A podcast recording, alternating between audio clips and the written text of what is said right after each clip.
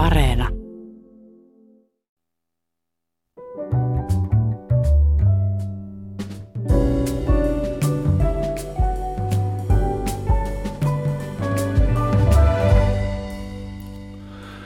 Hyvät ihmiset, viime vuonna tehtiin suuren suuri ihmiskoe. Jäimme kotiin töistä ja opimme suorittamaan kaiken etäältä. Opimme opiskelemaan ja opettamaan lapsiamme itse kotona. Opimme tilaamaan loputkin tarvikkeista ja aterioista netistä. Opimme kokoustamaan videokameran välityksellä. Asuminen on Suomen kaltaisessa maassa aina ollut keskeinen asia, mutta nyt koronapandemian aikana koti on tullut entistä tärkeämmäksi paikaksi. Miten asuminen ja asumiskulttuurimme ovat muuttuneet ja muuttuvat tästä eteenpäin? Siitä keskustellaan tänään täällä ja vierainani ovat kaupunkimaantieteen professori Mari Vaattovaara ja Suomen hypoteekkiyhdistyksen pääekonomisti Juhana Broterus. Huomenta, tervetuloa ja kiitos kun tulitte. Tämä ohjelma tehdään toistaiseksi vielä lähityönä. Mitäs te sanotte, että mikä on ollut koronapandemian voimakkain vaikutus suomalaiseen asumiseen, nyt kun on pandemian alusta vähän yli vuosi? No varmasti se on tämä mainitsemasi asumisesta ja asunnosta on tullut aiempaa tärkeämpää. Eli se ei ole pelkästään nukkumiskoppi tai, tai henkilökohtaisen elämän viettopaikka, vaan, vaan se on myös työpaikka. Siellä, siellä kudutetaan viihdettä ja, ja, ja siellä vietetään aikaa huomattavasti enemmän kuin aikaisemmin. Kuinka pysyvää tämä on sitten ja vai, vai onko tämä vain tämän korona-ajan kriisin keskellä tapahtuva muutos, niin, niin se jää nähtäväksi. Mm-hmm. Niin, kyllä ihmiset on jääneet tosiaan kotiin ja, ja kenties pitkästä aikaa meillä on kasvun kiireessä olevilla kaupunkiseuduillakin aikaa pysähtyä pohtimaan ja tarkastelemaan paitsi sitä kotia ja asumisen laatua, niin myöskin sitä lähiympäristön laatua, että minkälaiseksi lähiympäristö, lähiliikkuminen on muotoutumassa. Mihin alueeseen tai siis kaupunkiin maantieteellisesti, mihin se vaikutus, mihin se on vaikuttanut eniten? Maaseutuun vai kaupunkielämään? Luulisitte kaupunkiin?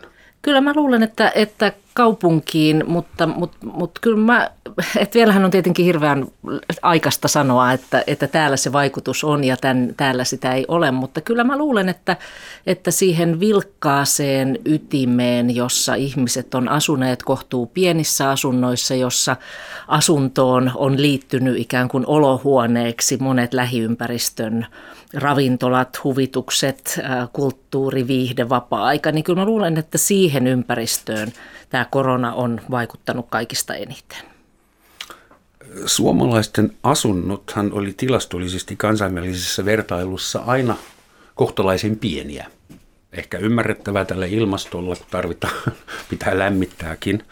Mutta nyt kun tämä etätyö vakiintuu, niin tarkoittaako se sitä, että suomalaisten kämpät on kohta liian pieniä, kun tarvitaan työhuoneita? Joskus jopa kaksi, kun isä ja äiti molemmat on etätyössä ja sitten vielä lapset. No varmasti näitä etätyöhuoneita tarvitsee osa ja, ja niihin on varaa osalla, mutta tietenkään kaikilla siihen ei ole mahdollisuuksia tai kaikilla siihen ei ole halua. Jos ajatellaan varakkaita lapsiperheitä, niin he ovat varmasti sellaisia, jotka – käyttävät rahaa jatkossa enemmän siihen asumiseen ja hankkivat lisää tilaa, jotta sille työskentelyllekin on, on pandemian jälkeenkin mahdollisuuksia. Mutta aika iso osa kotitalouksista kuitenkin joutuu tinkimään muusta kulutuksesta sen asumisen sijaan, jolloin se on sitten jostain muusta pois, eikä ole ihan itsestään selvää, että tämän kriisin jälkeen ne muut asiat, jotka sitten liittyvät, on ne sitten niitä muita huvituksia kaupungissa tai, tai muita palveluita, mitä pystyy hyödyntämään, niin että niistä sitten tingitään aiempaa enemmän. Tuntuu, että ehkä se trendi ainakin ennen koronaa oli aika voimakkaasti toiseen suuntaan. Hmm. Niin, Suomen asuntomarkkinathan on sillä lailla jännästi jakautuneet jo vuosikymmenten ajan, että meillä on omakotitaloasuminen, joka on kasvattanut keskikokoaan, sanotaan vaikka 70-luvulta, niin melkein systemaattisesti ihan viime vuosiin asti. Ja sitten meillä on kerrostaloasuminen, jossa ei ole tapahtunut oikeastaan mitään. Ja tämä, niin kuin viittasit siihen, että Suomessa on pieniä asuntoja, niin meillä todellakin on pienten asuntojen osuus, että meillä on yksiöitä ja kaksioita aivan poikkeuksellisen paljon ollut jo 2000-luvun alussa, jolloin tehtiin tämmöinen isompi vertailu Helsingin kaupungin tietokeskuksen toimesta.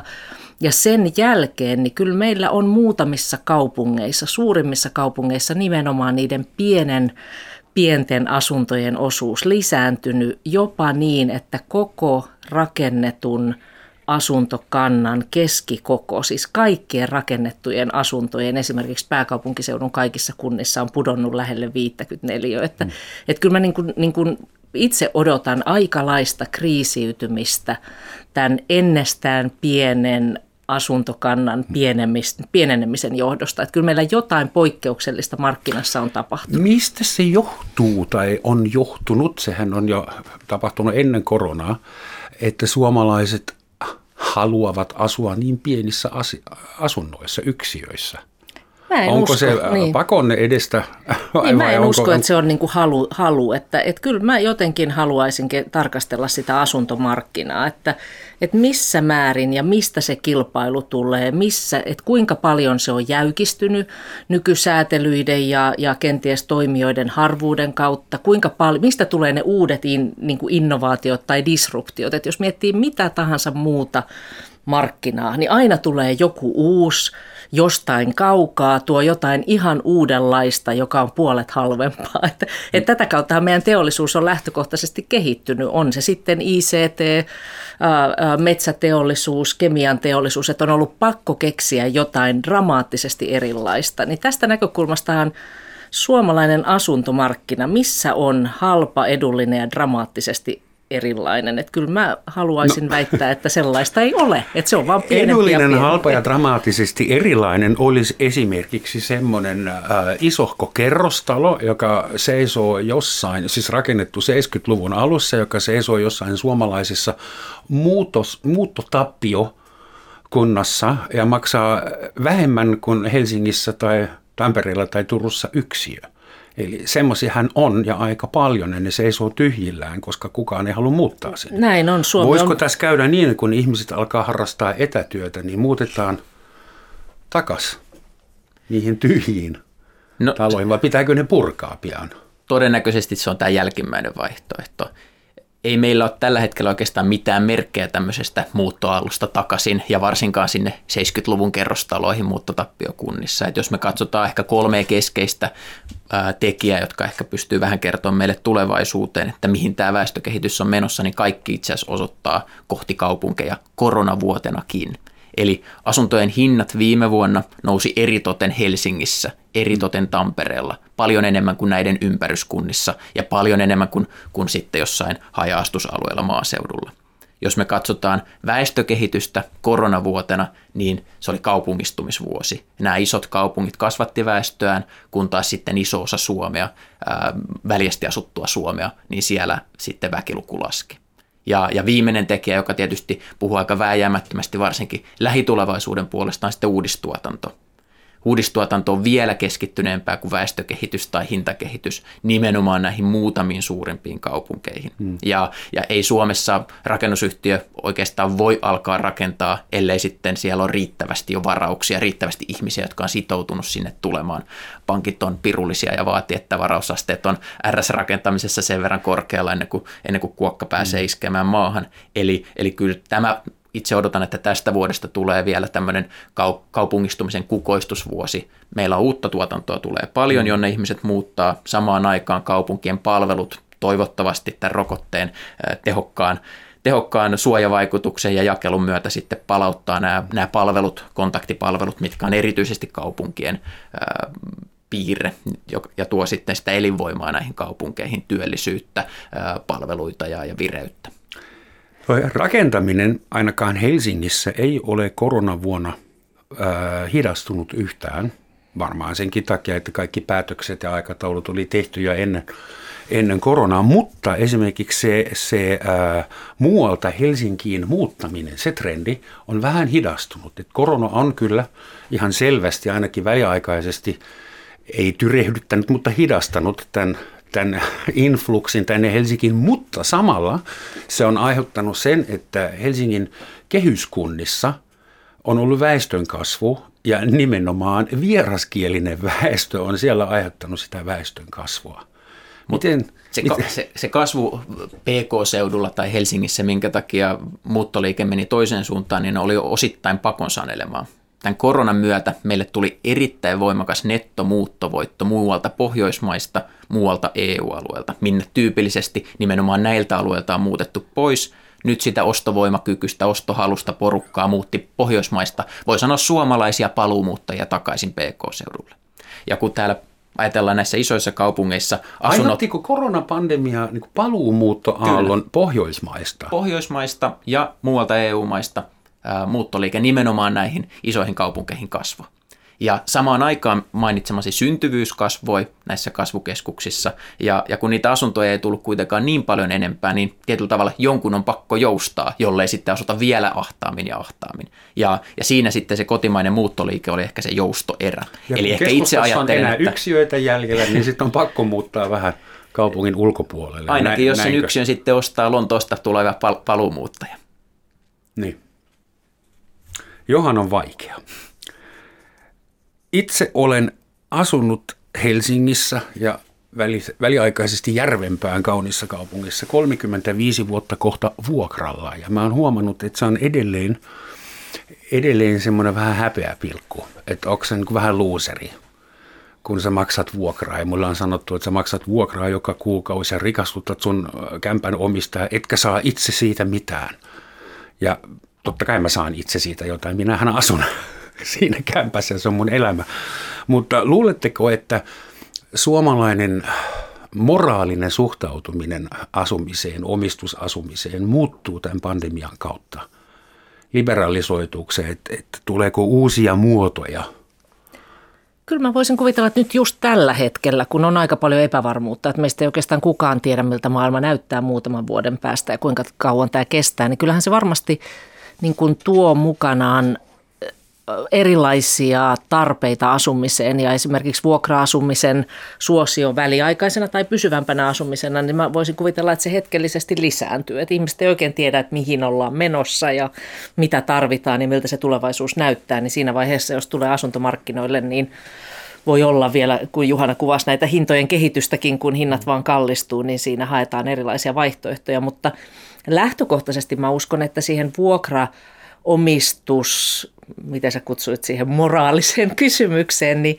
niin siihenhän tulee väljyyttä sitä kautta, että kyllähän me tiedetään, että Helsingin keskustan asunnot on niin kalliita, että se on taloudellisesti viisaampaa asua siellä vuokralla kuin kenties omistusasunnossa. Mutta sitten voi olla toisin päin, että siellä järven päässä, jos sinne asettuu pitkäaikaisesti, niin siellä voi olla viisaampaa mm.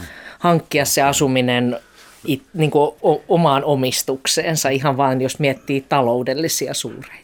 Jos, jos, kat, jos katsoo niin viime vuosien, viime vuosikymmenen kehitystä, niin vuokralla asuminen on yleistynyt, mutta siinä on tämmöinen tosi mielenkiintoinen kahtiajako, että itse asiassa se vuokralla asuminen yleistyy pienitulosten piirissä. Ja, ja suurituloiset asuu aiempaa yleisemmin omistusasumisessa kuin, kuin aikaisemmin, jolloin, jolloin kyllä siinä on pieni huoli että, että tulee tämmöinen stigma tai kahtiajako, että jos olet hyvä tuloinen, niin kaikki asuvat omistusasunnossa, jos olet pienituloinen, niin hmm. joudut asumaan tai, tai odotetaan, että asu, asu vuokra-asunnossa. Eli kyllä tässä kehityksessä on, on vähän tämmöisiä huolestuttaviakin piirteitä ja, ja olisi sinänsä hyvä, että myös pieni- ja keskituloisilla olisi polku sinne omistusasuntoon. Ja, ja kyllä sitten ehkä positiivisena voi ajatella, että kyllähän tässä vuokrapuolelle on tullut aika paljon uusia vaihtoehtoja. Puhutaan tämmöisistä hotellimaisista vuokra-asunnoista, mitä Suomen markkinoilla ei mm. ole ollut koskaan aikaisemmin. Ja, studioita. Ja, studioita ja, ja laadukkaita vaihtoehtoja, mutta siltikään se ei vielä ole tilastoissa näkynyt näissä niin kuin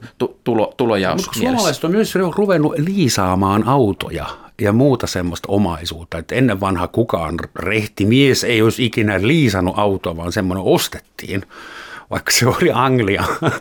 Mutta nyt se on ihan äh, auton kulutustavaraa ja, ja, ja liikkuvuushan saattaa muuttua palveluverkostoksi muutenkin tässä lähitulevaisuudessa, niin Pakko kertoa pieni anekdootti. Muutin muutama kuukausi sitten taas uuteen vuokra kämppään ja kun mulla oli ensimmäinen pesuvuoro siellä kellarissa, oli siellä ripustamassa pyykkiä, niin varmaankin yli 80-vuotias naapuritäti tutustui minut. Jaha, asutteko te täällä? Joo, Pierapussa.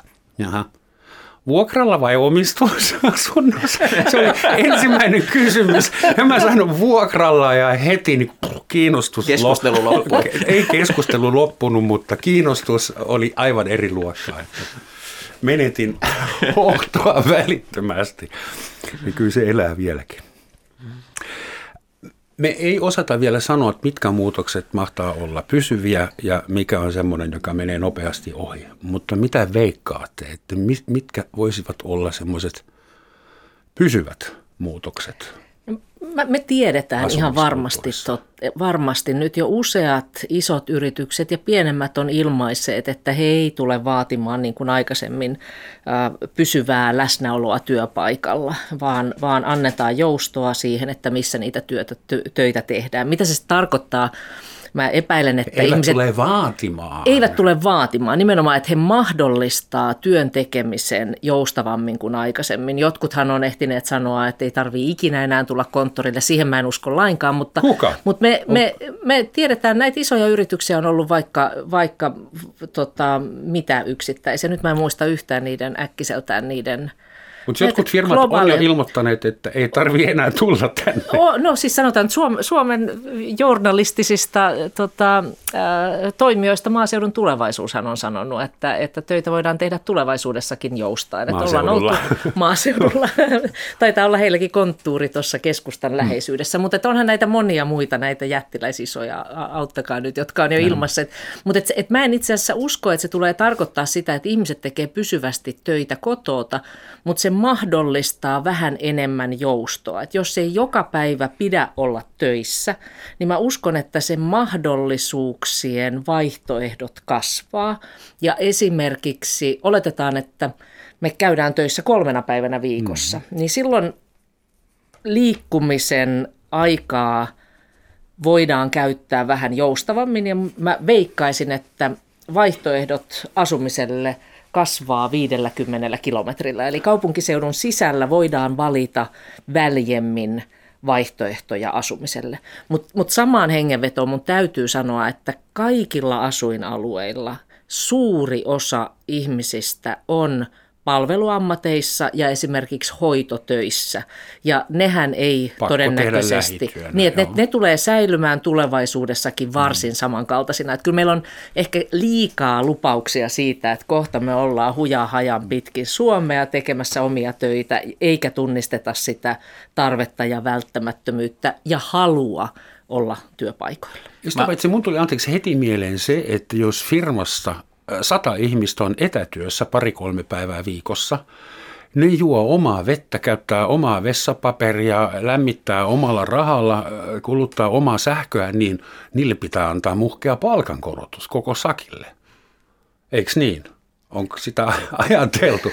Koska, no joo, Joo. No varmaan työnantajan silmissä se riippuu siitä tuottavuudesta. Jos ne on tuottavampia, niin niille voi maksaa enemmän. Jos ne sitten saa vähemmän aikaa, niin sitten valitettavasti niille maksetaan vähemmän. Että näin se yleensä menee, mutta ehkä tämä Marin, Marin huomio niin on kyllä itse taipuvainen ajattelee aika samalla tavalla, että meille ei tule tällaista koronavuoden tyyppistä pysyvää, kaikki on 24 tuntia vuorokaudessa kotona, kaikki työt tehdään etänä, mutta nimenomaan tämmöisiä viikon sisäisiä ja ehkä jopa päivän sisäisiä koti, kotityö, etätyömuotoja varmasti se tulee yleistymään. Ja meillä on vähän merkkejä siitä jo niistä maista, joissa tämä korona on onnistuttu jo, jollei selättämään, niin ainakin hetkellisesti tukahduttamaan Uudessa Seelannissa, jossa on ollut tämmöisiä totaalisia kaikki, paitsi kriittiset ammatit etätöihin, ja sitten mm. nythän siellä taas eletään aika normaalia elämää rajatarkastuksia lukunottamatta, eli kuka tahansa saa olla taas toimistolla, niin se etätyöskentely on jäänyt yleisemmäksi mutta siinä on todella isoja eroja, ei pelkästään heidän välillä, ketkä pystyy ja ketkä ei pysty, vaan myös osa niistä, joilla, jotka ehkä ajatuksissa pystyy, tai ainakin pystyy, kun tämmöinen pakko tuli, niin osa heistä sitten palasi useammin sinne konttorille ja toimistolle kuin toiset. Ja, ja mielenkiintoinen havainto sieltä on, että itse asiassa tämän pöydän ympärillä on ne kolme ammattia, jotka useimmiten jäi sitten etätöihin tämän pakon jälkeenkin. Eli rahoitusala, sen lisäksi sitten media, vi, vi, viestintä ja, ja, ja sitten toisaalta tutkimusta Tutkimus, tekevät on niin. sitten akateemista tai tieteellistä tai, tai muuta tutkimusta tekevät. Mut, he, he jäivät aiempaa useammin Tämähän on radiota, eli se on etätyötä. Se Me on. ollaan etätyössä paitsi yhdessä tällä, tällä hetkellä. Uh, nyt mä unohdin, mitä mun piti kysyä. Uh, niin, kun ennen koronapandemia Suomeen syntyi kuin sienien sateen jälkeen näitä ostoskeskuksia, triploja ja rediä ja toinen toistaan upeampi. Ää, kuinka niille nyt käy? Ja kivijalkakaupoille ja ylipäätään kaupunkien keskustoille, kun ihmiset vetäytyy kehyskuntiin ja Kyllä tässä korona-aikana kaksi, kaksi kiinteistösektoria, jotka on isoiten kipuilleet, ovat nimenomaan tämmöiset ostoskeskukset, minne on menty viettämään aikaa kasvotusten tiiviiseen ympäristöön ja toisaalta sitten hotellit.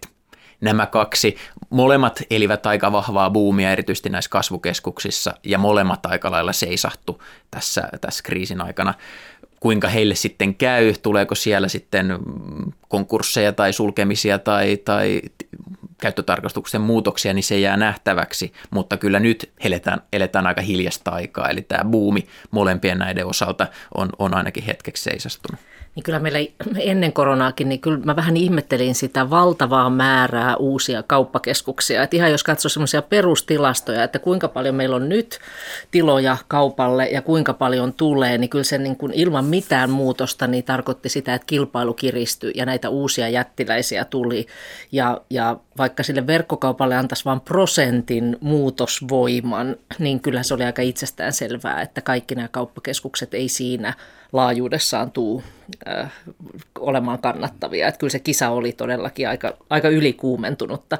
On kiinnostava nähdä, että, että tulevaisuudessa, että kyllä mä kuitenkin odotan, että meille tulee uudenlaista hajaantuneempaa ke, äh, niin kuin kehitystä, että, että mitkä, että tuleeko sitten kuitenkin tuonne esikaupunkialueelle joitakin vahvoja toimijoita ja missä määrin nämä keskustan sijainnit sitten kaikki tulee säilyttämään. Että se on mun mielestä ehkä se kiinnostavin muutos koronapandemian jälkeen on se tavallaan se keskusta ja sitten se aika laajan esikaupunki, kaupunkiseutujen esikaupunkialueen välinen suhteellinen asettautuminen tulevaisuudessa.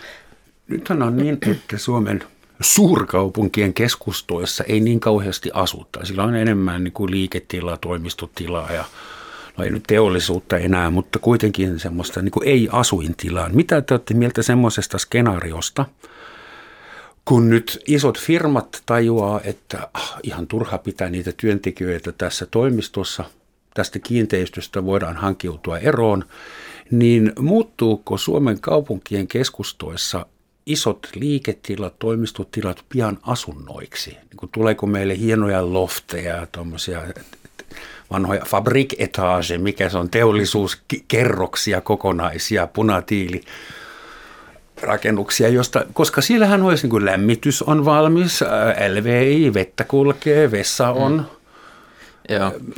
Se, se ehkä on enemmän kaavoittajien kuin yritysten päätös. Et jos ajatellaan jo ennen koronakriisiä, niin meillä oli kaupunkikeskustoissa ihan Helsingissäkin tyhjänä tai, tai vajaakäytöllä olevia toimistoja, joita omistajat olisi oikein mielellään muuttaneet asunnoiksi ja nimenomaan kuten sanoit. Miksi on lailla kielletty semmoinen? Kaavoittajalla on, on ne sitten aiheellisia tai aiheettomia pelkoja, että sitten se keskustan elinvoima ja työpaikkakeskittymä sieltä näivettyy ja ehkä tässä voi olla myös tämmöistä – osittain osaoptimoinnin vikaakin, eli, eli kunnathan saavat tietysti verotuloja sen mukaan, missä ne yritykset sijaitsevat yhteisöverosta osa jyvitetään kunnalle, ja, ja silloin tietysti on mielekkäämpää, että se on kunnan rajan tällä puolella kuin tuolla puolella, jotta ne verotulot tulevat sitten sen, sen kunnan ä, taskuun. Mutta, ja näin voi olla mielekkäämpää, että tuhat neliötä seisoo pari vuotta tyhjänä välillä. Se ei välttämättä kaupungin kaavoittajan koske, vaan sitten se on sen kyseisen kiinteistön omistajan murhe, ja, ja tämä on ehkä se huolenaihe, että, että olen kyllä samaa mieltä, että tämä tuo meille sen mahdollisuuden ja pitäisi tuoda semmoista joustavuutta siihen, että osa näistä toimistoista tuskin kaikki tai valtaosa muuttuu mm. asunnoiksi tai, tai, tai muuta käyttötarkoituksen muutoksia, mutta kyllä sille, sille varmasti kasvavaa tarvetta on. Me puhumme kymmenistä eli sadoista tuhansista neljöistä, kyllä. jotka tällä hetkellä on tyhjinä. Kyllä, kyllä. tai vajaakäytöllä. Niin. Eh- ehkä tähän tavallaan, kun viittaat siihen, sinne ihanaan saksalaisiin ja moniin keski-eurooppalaisiin upeisiin vanhoihin kiinteistöihin, joita on vaikka, mutta siellä on paljon vaan, että ehkä se niin kuin erityislaatuisuus, joka, joka Suomessa on, että me kaupungistuttiin tosi myöhään ja se meidän ikivanha kaupunkikeskustahan on, on hyvin pieni verrattuna melkein mihin tahansa maahan. Että, että sitä, sitä juhlavaa, upeaa, vanhaa rakennuskantaa on todella vähän. Ja, ja ihan niin kuin Juhana sanoi, niin kaavoittajathan on pyrkineet jo vuosikymmeniä estämään tämmöistä piilokonttoristumista ja on käyty erilaista, niin kuin yritetty houkutella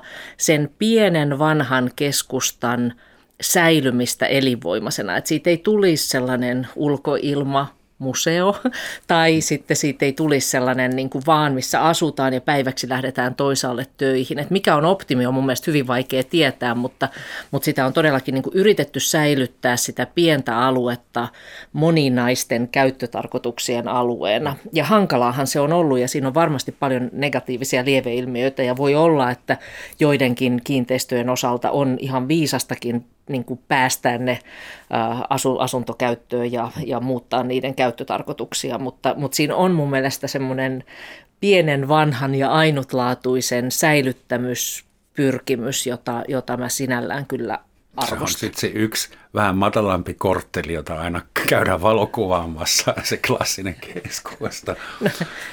Mutta se on, se on kyllä ihan se ydinongelma, mihin Rooma viittaa, että meillä nimenomaan sieltä ytimestä, hyviltä alueilta puuttuu niitä asuntoja. Siitähän ne hintatasotkin kertoo, eli ne harvat asunnot, mitä siellä on, on, on sitten poskettoman kalliita tai huomattavan kalliita verrattuna muihin asuntoihin tai suomalaiseen tottumukseen. Ja, ja kyllähän meillä on muutamia tämmöisiä hyviä mahdollisuuksia tässä Helsingissäkin tullut, eli näitä satama-alueita on vapautunut ja sinne on rakennettu asumista ehkä olisi ollut tai olisi ollut syytä rakentaa varmasti vieläkin enemmän ja korkeammalle esimerkiksi, eikä, eikä ehkä tämmöisiä kummallisia metroaseman viereen rivitaloja, vaan, vaan ehkä sitten siinä hyödyntää, hyödyntää vähän isompaa, isompaa rakentamistiiviyttä. Ja nyt tietysti uutena on tämä Etelä-Sataman lähteminen pois, jossa sitten on mahdollisuus tehdä ehkä tämmöistä oslolaista Okkerbrykkeä tai Tjuvholmenia, missä sitten on, on asumista, huippumuseota ja, ja toimitilaa ja, ja sillä tavalla tuoda, tuoda ytimeen myös uutta tämmöistä elinvoimaa. Ja sieltä alkaa sitten juuri Talsinkin tunneli myös kätevästi. Niin.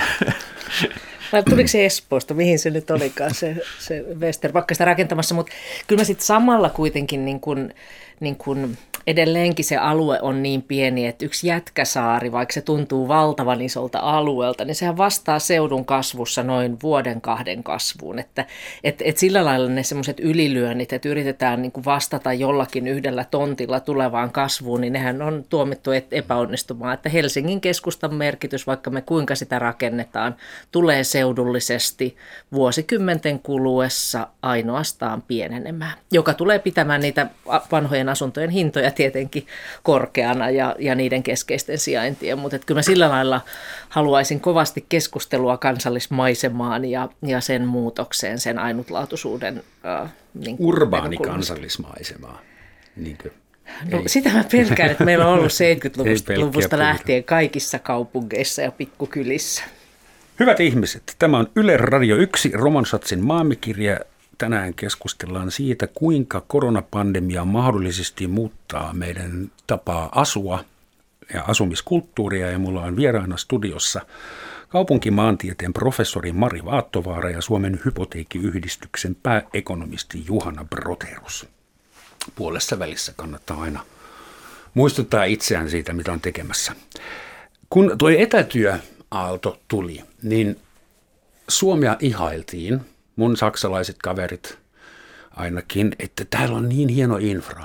Meillä on niin nopea netti ja se toimii ja lapset voi olla etäkoulussa ja vanhemmat voi olla etätyössä ja telkkarikin toimii vielä samalla. Ja Saksassa oli aika monilla semmoinen tilanne, että joko lapsi oli etäkoulussa tai joku vanhempi oli etätyössä, mutta netti ei riittänyt kaikille. Ja se on vieläkin se digitaalinen vallankumous ei ole oikein vielä tapahtunut siellä, mutta Suomessa se on jo takana. Eli siinä mielessä meillä olisi valmiuksia jäädä kotiin tavallaan. Luuletteko, että tämä nyt on vähän spekulatiivista, mutta voisiko tämä vaikuttaa meidän yhdyskuntien koostumukseen, meidän perherakenteisiin? Voisiko tämä aiheuttaa sitä, että esimerkiksi kimppa-asuminen, joka oli 70-luvulla opiskelijoiden keskuudessa the thing, ja nyt se on loppunut ihan tyystin. Kukaan ei enää halua mitään koljoosiasumista. Voisiko se tulla takaisin? Voisiko tämä muuttaa meidän elintavat? Va- vaikea nähdä tämän soluasumisen paluuta, että itse istun esimerkiksi Hoasin hallituksessa, jossa nimenomaan näkyy korkeakouluopiskelijoiden toiveet ja mietteet, niin, niin kyllä tämä kolhoosiasumisen paluu tuntuu aika kaukaiselta ja päinvastoin soluasuntoihin, niihin, niihin pääsee paljon nopeammin kiinni ja ne yksiöt ovat ne, minne sitten ne opiskelijat erityisesti haluaa. Ja, ja varsinkin tässä pandemian keskellä niin tuntuu, että ehkä osa opiskelijoista tai opiskelijoiden vanhemmista eivät halunneetkaan, että opiskelijat menee sitten sinne soluasuntoon, missä tulee niitä kohtaamisia enemmän, vaan ehkä turvallisempaa oli siinä pandemian keskellä ja, ja yhä edelleenkin se, se oma, oma koti, minne pystyy sitten äh, linnoittautumaan tarvittaessa, tarvittaessa karanteeniinkin. Eli, eli en pidä ehkä kovinkaan todennäköisenä, että tämän tyyppinen mieltymysten muutos meillä olisi tässä koronan aikana tai jälkeen edessä. Hmm. Eli sinkkuutuminen jatkuu. No sinkkuutumisesta on vähän vaikea sanoa, että toki voi ajatella, että parin muodostus on hidastunut tässä koronan aikana, kun ei ole ollut kohtaamisia. En ja... asumisesta, ei, ei suhteesta, mutta siis voihan ihmisillä olla suhde, mutta oma kämppä kuitenkin. Joo, se, se sinänsä pitää yksin, paikkaansa. Yksin asuminen on se trendi, joka jatkuu. Se sinänsä pitää paikkaansa, mutta kyllä, ne, kyllä se asumisen hinta sitten näissä kasvukeskuksissa on sen verran korkea, että sitten se raha, raha ajaa, ajaa kyllä yhteen, että toki ehkä varakkailla on varaa pitää kaksi asuntoa vaikka, vaikka on yhdessä, mutta kyllä varmasti se suuri valtaosa väestöstä, niin, niin kyllä, kyllä ne parit toisensa löytää saman katon alta ennen ja jälkeen kriisi. Naivi pikkukysymys. Miksi asuminen on Suomessa niin tavattoman kallista? Nyt sä vaihdoit kysymyksen kesken.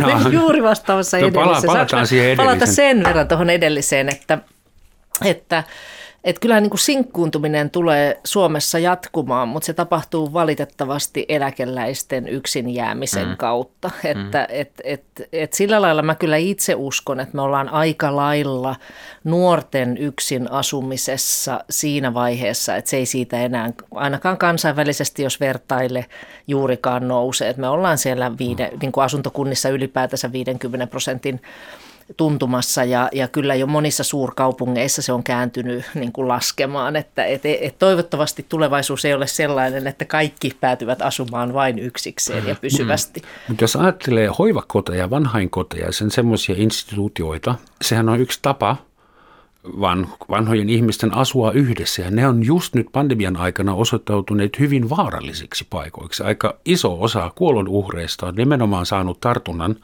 jostain hoivakodista – niin pitäisikö se miettiä uudestaan? Niin, ehkä mä mietin niin kuin sekä sitä, sitä nuorten asumista että sitten sitä niin kuin vanhusten asumista. Että ehkä niissä kummassakin olisi vielä tuotekehitykselle ja kokeiluille sijaa. Että me kyllä Suomestakin tiedetään, että vanhukset aika usein on sellaisissa vanhainkodeissa, jossa niitä makuutetaan sen sijaan, että oltaisiin aktiivisesti oman elämänsä niin kuin toimijoita niin pitkään niiltä osin kuin on mahdollista. Ja vähän samalla lailla mä mietin sitä nuortenkin niin kuin yksin asumista. Että onko se niin kuin onnellisuuden maksimi, että pääsee pieneen yksiöön irti kaikesta vai voisiko löytyä jotain sellaisia laadukkaita vaihtoehtoja, jossa yhdistyisi kuitenkin jonkunlaiset yhteiskäyttötilat, ei sellaisina niin kuin kellarihuoneistoina, niin kuin ne ennen oli niin 70-luvun taloissa kerhohuone jossain ulkokautta päästä takatilaan munkin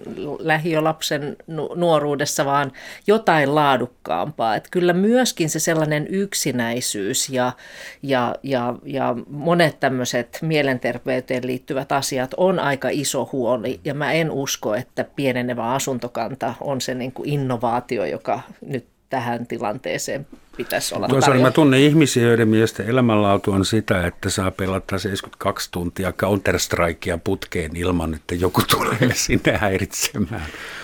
Jos me ajatellaan niin asuntokannan tarvetta tai tulevaisuutta, niin, niin Mari, Mari mun mielestä nostaa yhden todella hyvän huomion esille, joka on nimenomaan tämä meidän väestörakenteen kehitys, jonka takia nimenomaan tämä yksin asuvien määrä tulee vähän niin kuin vääjäämättä kasvamaan. Kun me ikäännytään, niin sieltä tulee leskiä jatkuvasti enemmän ja enemmän.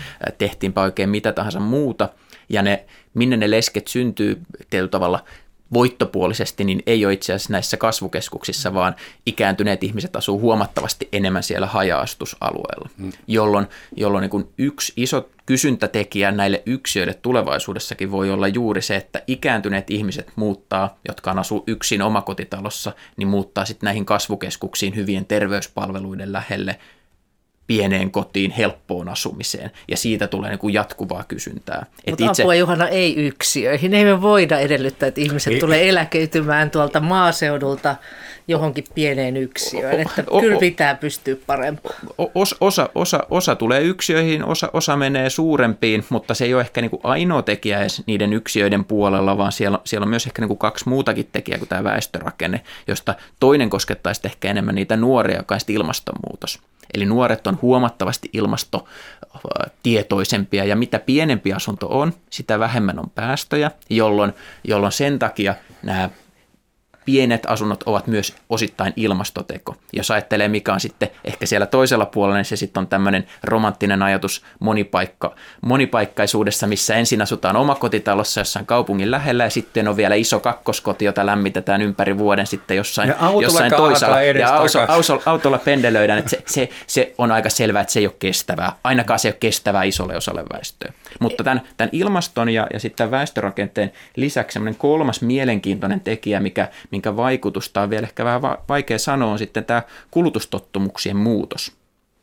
Me eletään ensimmäistä kertaa ehkä semmoista aikaa, jolloin enemmän ei ole paremmin, varsinkaan nuorille, kun puhutaan tavarasta.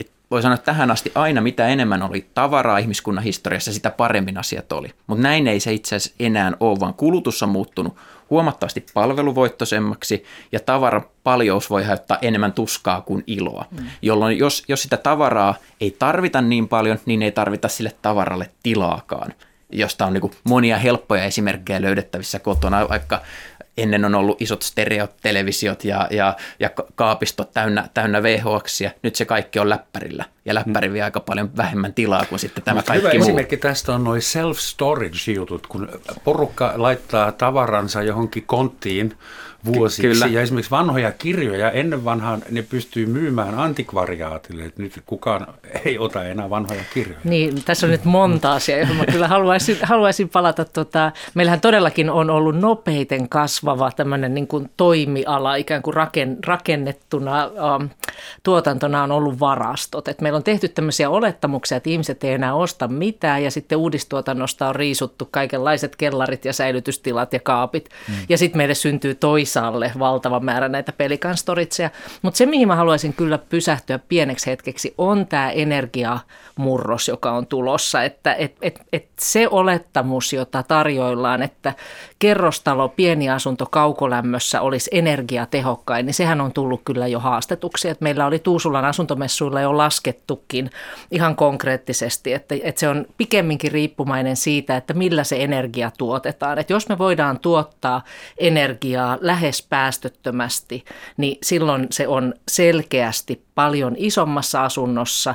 Kulutus on ilmastoystävällisempää kuin pienessä asunnossa kaukolämmöllä, kivihiilellä, fossiilisella lämmitetyt asunnot. Että, että siinä kyllä jo, jo niin kuin Saksassa on taidettu, taidettu tota, maksaa joinakin aikoina siitä, että otetaan energiaa vastaan sen sijaan, että, että ajateltaisiin, että, että se energiakulutuksen määrä olisi ongelma. Että kyllä kun tulee uusiutuvia energiamuotoja, niin kyllä meille tulee paljon väljyyttä sen kestävyyden näkökulmasta erityyppisissä asun, asunnoissa ja erikokoisissa asunnoissa asumiseen. Että se yhteys tulee muuttumaan ihan, ihan selkeästi ja on jo nyt muuttunut. Että siitä oli ihan mainioita laskelmia tuolta Tuusulan asuntomessuilta, että mikä on kokonaiskulutus erityyppisissä asunnoissa. Mä, mä kuulun usein näihin energiaoptimisteihin ja, ja uuden teknologian optimisteihin liittyen tuuli, aurinko, ydinvoimaan, mutta ehkä lähitulevaisuudessa pidän yhä edelleen aika, aika, aika yli liioteltuna sitä, että meillä tämä energiankulutus, lämmitysenergian kulutus olisi jotenkin päästötöntä ja ympäristölle harmitonta yleisessä määrin. Ei se, ei se valitettavasti näin ole. Ja keskimäärin se, se valitettavasti on niin, että mitä isompi tila, niin täällä kylmässä Pohjolassa sitä pitää lämmittää enemmän, jolloin se kuormittaa ympäristöä enemmän näin se, näin se, se niin valitettavasti menee. Se haastaa sitä vanhaa keskustaa, se haastaa sitä kaukolämpöverkossa olevaa asuntokantaa, mutta kyllähän meillä esimerkiksi tuulivoimasta niin kuin voidaan päivän lehdestä katsoa, että miten suureen kysyntään ja kuinka paljon tot, niin kuin tuulivoiman varaa voidaan rakentaa. Ja, ja siinähän on ollut se subventointi, valtion enemmyys ja ohjaamisvaikutukset on, on tehty paljon töitä sen eteen ja teknologiahan on kehittynyt aivan käsittämättömällä vauhdilla juuri näiltä osin, että kyllä mä itse ajattelen, että sieltä, tai ei tarvitse edes ajatella, vaan, vaan jos vähän vilkaisee, niin sieltä on tulossa aika isoja uudenlaisia vaihtoehtoja siihen kestävyyden tarpeeseen, mutta muilta osin niin ne kysymykset on toki auki. Energia on tietysti, varsinkin lämmityskustannukset on tässä maassa aika, aika tärkeitä, mutta antakaa mun hetkeksi vielä verrata niin kuin entistä kotimaata niin nykyiseen. Saksassa, äh, Saksa ja Sveitsi ovat ilmeisesti nämä maat Euroopan unionin alueella, jossa yli puolet porukasta asuu vuokralla ja alle puolet omistusasunnoissa. Ja siellä on tietysti isot vuokramarkkinat ja siellä on yritetty ainakin osittain säätää laki ja soveltaa laki, jonka mukaan yhden neliön vuokrahinta ei saa olla kymmenen, enemmän kuin 10 euroa. Nyt varmaan aika moni suomalainen ulvoo ja nauraa hysteerisesti, että joo, eli sadan neliön kämppä maksaisi tuhat euroa vuokraa. Ehkä 1200, koska lämmitys pitää maksaa omasta taskusta erikseen. Ja Berliinin omistusasunnon asuntomarkkinoilla yhden neliön keskimääräinen hinta on alle 3000 euroa. Tietysti suuria alueellisia eroja, mutta 3000 per neliö, niin kaikki helsinkiläiset nauraa nyt. Ja uudestaan se kysymys, minkä takia Suomessa asuminen maksaa about tuplasti sen verran kuin muualla? No ehkä tähän vuokrasääntelyyn on pakko, pakko ekonomistina ensin vastata, että se on ehkä ajatus, josta taloustieteilijät on sitten vasemmalla tai oikealla tai minkä, minkä mielisiä hyvänsä. Se ei ihan toimia. Niin, mutta niin, niin, niin siitä niin kuin suht, siihen suhtaudutaan niin kuin hyvin penseästi ja se on ehkä vähän tämmöinen zombiajatus, että vaikka se on kuolleeksi todettu ja tuomittu, niin sieltä se herää aina aika jo uudelleen ja pitää taas, taas todistaa ja kertoa, että mitä huonoja vaikutuksia sillä sitten on nimenomaan vuokralaisille, asuntokannalle ja, ja hyvinvoinnin kehitykselle. Kuka ei halua enää rakentaa vuokra-asuntoja, jos ei saa pyytää enemmän kuin kymppiä. Juuri näin. Ja kukaan ei halua ylläpitää vuokra-asuntoja, jos, jos siitä ei saa yhtään enempää tuloja, jolloin sitten se asuntokanta rapistuu ja, ja, hmm. ja voi sitten loppuviimein poistua. Mutta silti esimerkiksi hankintahinta Hankita... Kiinteistöhinta on, on ihan eri luokka muualla. No, kuin... siis sinänsä Suomessahan asu, ei ole koskaan historiassa ollut tilannetta, että pienituloinen pääsee omaan kotiin paremmin kiinni kaikilla muilla laatutekijöillä mitattuun asuntoon kuin tällä hetkellä, paitsi sijainti että asuntojen hinnathan on Suomessa ollut laskussa jo useamman vuoden ja meillä on erittäin paljon asuntoja saa hyvin edullisesti, mutta ne valitettavasti sijaitsee siellä, minne varsinkaan nuoret ei niin halua. Ison viivan alla. Ison Jos viivan haluat muuttaa Vaasan liepeille. Kyllä, tai, niin. ei, ei, ei tarvitse, no Vaasan liepeiltäkin löytyy ja löytyy verrattain läheltä PK-seutuakin tai Uuttamaatakin löytyy hyvinkin edullisia asuntoja. Eli, eli meillä se ongelma ei niinkään ole asuntojen määrä tai yleisesti asuntojen hinta, vaan se ehkä on enemmän se asuntojen sijainti tämmöisessä isossa kuvassa suhteessa siihen meidän nykyiseen tarpeeseen ja toiveisiin tulevaisuuteen. Suomihan eroaa kaikista muista Pohjoismaista ja Suomen omasta historiasta sillä tavalla, että meillä tämä väkiluku ei enää juuri kasva ja tilastokeskuksen ennusten mukaan kääntyy laskuun ensi vuosikymmenellä. Meillä on yli kolme miljoonaa asuntoa viidelle ja puolelle miljoonalle kansalaiselle se on asuntomäärällisesti näin niin kuin laskennallisesti ihan riittävästi, mutta kuten todettua, ne ei sijaitse siellä, mistä erityisesti nuoret ja ne tulevaisuuden tarpeet sijaitsee. Eli sen takia me tarvitaan sitä lisärakentamista näihin isoihin kaupunkeihin ja osittain niiden läheisyyteen. Niin kyllä, tämähän just niin kuin Juhana kuvasi tuossa, niin sehän aiheuttaa sen, että me hirveän helposti käytetään koko kansakunnan lukuja vaikkapa siihen, että Suomessa on väliä asua ja Suomessa on sitä ja tätä. Niin asunnot tosi, halpenee Asunnot Suomessa. halpenee ha, Suomessa ha, ja tila kasvaa Suomessa, kun tuolla jossain syrjäseuduilla jää ihmiset yksin asumaan isoihin omakotitaloihin. Mutta että, että kyllä mä oikeastaan nostaisin kolme tekijää tähän asuntojen hintaan. Ja, ja yksi on se, että, että Suomi kaupungistui myöhemmin kuin monet muut maat, joka näkyy siinä asuntokannassa ja rakenteessa. Että me ollaan vielä, oltiin pitkään Euroopan nopeimmin kasvavia kaupunkiseutuja näiden muutaman kaupunkiseudun kasvun osalta. Ja sekö buumi jatkuu edelleen? Kyllä se vieläkin jatkuu. Kyllä se, se tulee jatkumaan tulevaisuudessakin nyt vaan toisella tavalla, että ei, ei, ei tuolta monista kunnista enää ole tulijoita tänne päin, vaan se syntyvyys on siirtynyt seudulle ja myöskin maahanmuutto kohdistuu pääsääntöisesti näille suurimmille kaupunkiseuduille. Sitten se toinen seikkahan on tietenkin regulaatio ja, ja ne tavallaan kansalliset erityispiirteet, niin sehän, sehän vaikuttaa asumisen hintaan ihan itsestään selvästi. Mutta heti siihen samaan pitää listata sitten markkina että onko meidän asuntomarkkina, kuinka paljon siellä on toimijoita. Että, että kun kollega muutti Brysselin, niin hän sanoi, että siellä on kymmeniä ja kymmeniä tämmöisiä isä, poika ja peräkärry-tyyppisiä firmoja. Että jos löytää jonkun tontin kulman, niin toimijoita on. Että ei ole niin, että olisi muutama toimija. Että, että missä määrin me ollaan kansainvälinen, innovatiivinen ja niin edelleen. Että kyllä se varmaan näiden kolmen tekijän – ää, niin kuin, niin kuin yhteenlaskettu seikka on, joka pitää sitä asumista. Mun mielestä liian kalliina. Että, että se ei, mä en oikein itse ymmärrä siihen, sitä, mitä monesti ekonomistit sanoo, että mitä kalliimpi sen parempi, niin mä en oikein tiedä, että no, kenelle se on pääekonomisti lupasi voitto. meille hetki sitten, että Suomessa asunnot halpenevat. Isossa osassa maata, mutta ne kyllä kallistuvat ja itse odotan, että ne kallistuu erityisesti näissä, tässä kasvukolmion kärjissä ja näissä isoissa kaupungeissa. Mutta ehkä hyvä todeta se, että kalleus Helsingissäkin on suhteellista, että, että esimerkiksi Pariisin keskineliöhinnat, siis koko Pariisissa, mihin mahtuu aika paljon ei niin houkuttelevia alueita tai vetovoimaisia alueita, on keskimäärin 10 000 euroa neliö. Niin kuuletteko te? Olkaa Helsingissä ollaan kuitenkin aika kaukana. Pariisissa. Helsingissä ollaan aika kaukana 10 000 euroa neliöstä ja, ja omasta mielestä Helsinki on aika mukava paikka asua ja, ja, ja ei sitä, sitä kautta ole mitenkään vääjäämätöntä, että hintataso olisi nyt tullut jotenkin tappiisasti. Puhutaan vielä jostain kauniista, nimittäin niin kuin suomalaisen asunnon ulkonäöstä, designista. Kun sä puhuit Maria äsken äh, suomalaisasumisen kansallisista ominaispiirteistä, niin mulle tuli heti mieleen Maiju Gebhardtin keksimä astian kuivauskaappi. Ja sitten semmoinen huone, joka ennen oli talojen alakerroissa, jossa luki talviurheiluvälinen-varasto.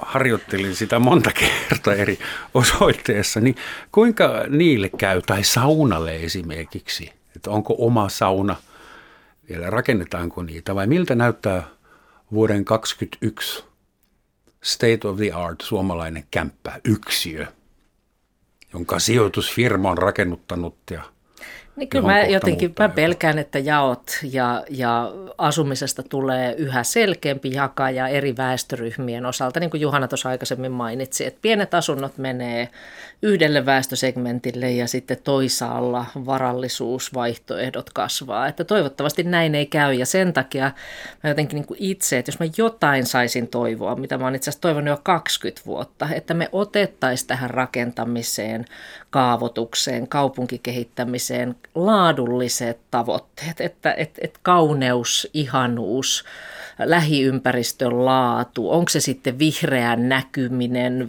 tai jotkut sellaiset asiat. Että meillä on tällä hetkellä väestömäärä ja asuntotuotantotarve ja that's it. Mitään muuta suureita meillä ei ole kaavoituksessa eikä kaupunkikehityksessä käytössä. Että kyllä mä niin tavallaan haluaisin, että me asetettaisiin vaatimukset – jotenkin sillä tavalla, että erilaiset toimijat lähtis kilvan kehittämään niitä. Miten se on edes mahdollista, että kukaan ei valvo tuota esteettistä puolta tai, tai sosiaalista toimivuutta? Se on mun mielestä, me ollaan semmoinen isompi kaupunkipolitiikka puheenvuoroja nyt on jatkettu kirjaksi ja me ollaan käy, kierretty läpi useimmilla kaupunkiseuduilla uusi, uudistuotanto, uudet naapurustot. Ja kyllä me, kunhan tämä puheenvuoro ulos tulee, niin, niin peräänkuulutetaan sitä laatua. Että kyllä minusta olisi äärimmäisen tärkeää käydä paikan päällä katsomassa, että minkälaista ihanaa kaupunkia me ollaan rakentamassa. Että kyllä niin mittakaavat kasvaa ja, ja, ja kenties korkealaatuinen, mutta, mutta vastauksen monotonisuus huolestuttaa. Että me saadaan joku hikinen havainnikuva ja siinä kaikki. Niin, et, niin.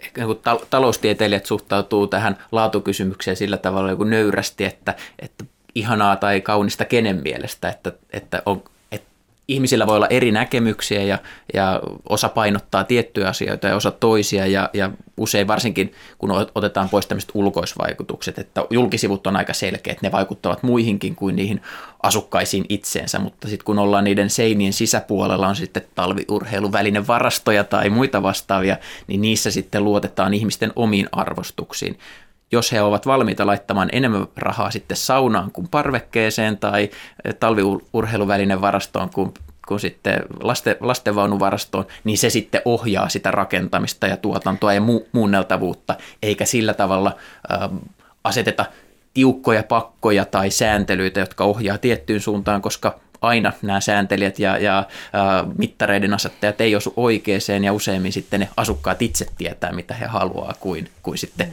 onko meillä markkina, joka toimisi noin? Onko meillä asukkaat, joilla olisi valtava määrä vaihtoehtoja, joiden, joiden nojalta ne voi valita ja siksi me voitaisiin luottaa siihen markkinaan vai onko meillä kenties? No ehkä, ehkä itse, itse uskon rakennusliikkeiden ahneuteen sen verran, että he, he rakentaa sitä, mistä ihmiset on valmiita maksamaan eniten. Eli jos he on valmiita maksamaan asunnon asunnosta, jos on parveke enemmän, niin silloin he myös rakentaa parvekkeita ja sitä kautta se ohjaa sitä uudistuotantoa. Jos me uskotaan rakennusyhtiöiden ahneuteen, niin sitten siinä vaiheessa se lopputuloskin seuraa niitä toiveita.